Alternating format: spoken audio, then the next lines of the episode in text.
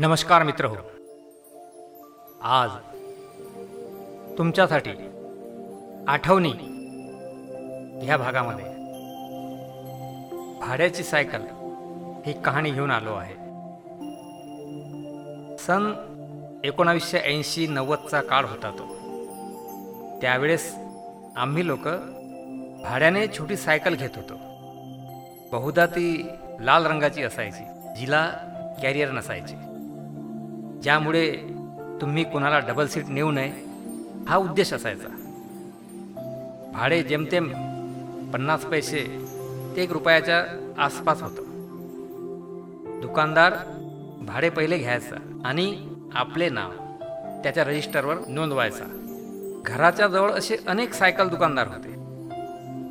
भाड्याचे नियम कडक असायचे. जसे पंक्चर झाली तर त्याचे वेगळे पैसे. तुटफूट आपली जबाबदारी. मग त्या सायकलवर आम्ही गल्लीतले युवराज सवार व्हायचो. पूर्ण ताकदीने पाडल मारत. कधी हात सोडत बॅलन्स करत कधी खाली पडून पुन्हा उठून चालायचं. आपल्या गल्लीत येऊन सर्व मित्र आडीपाडीने सायकल चालवायला मागायचे.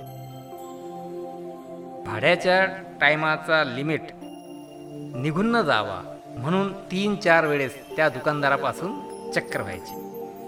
तेव्हा भाड्याने सायकल घेणं हे आमच्या श्रीमंतीचे लक्षण होतं.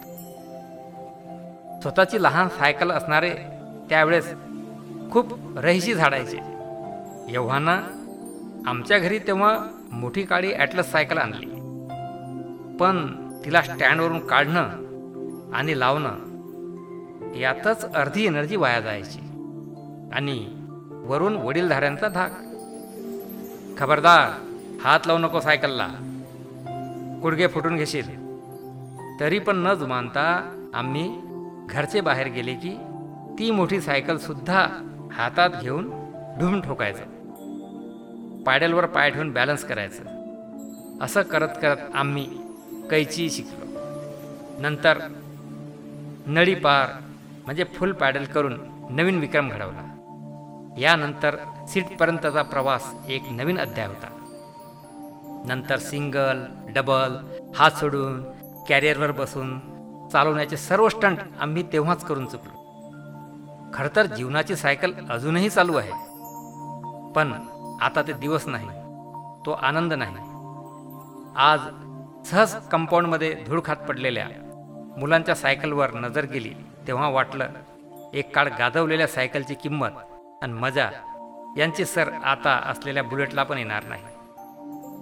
गेले ते दिवस राहिल्या त्या आठवणी.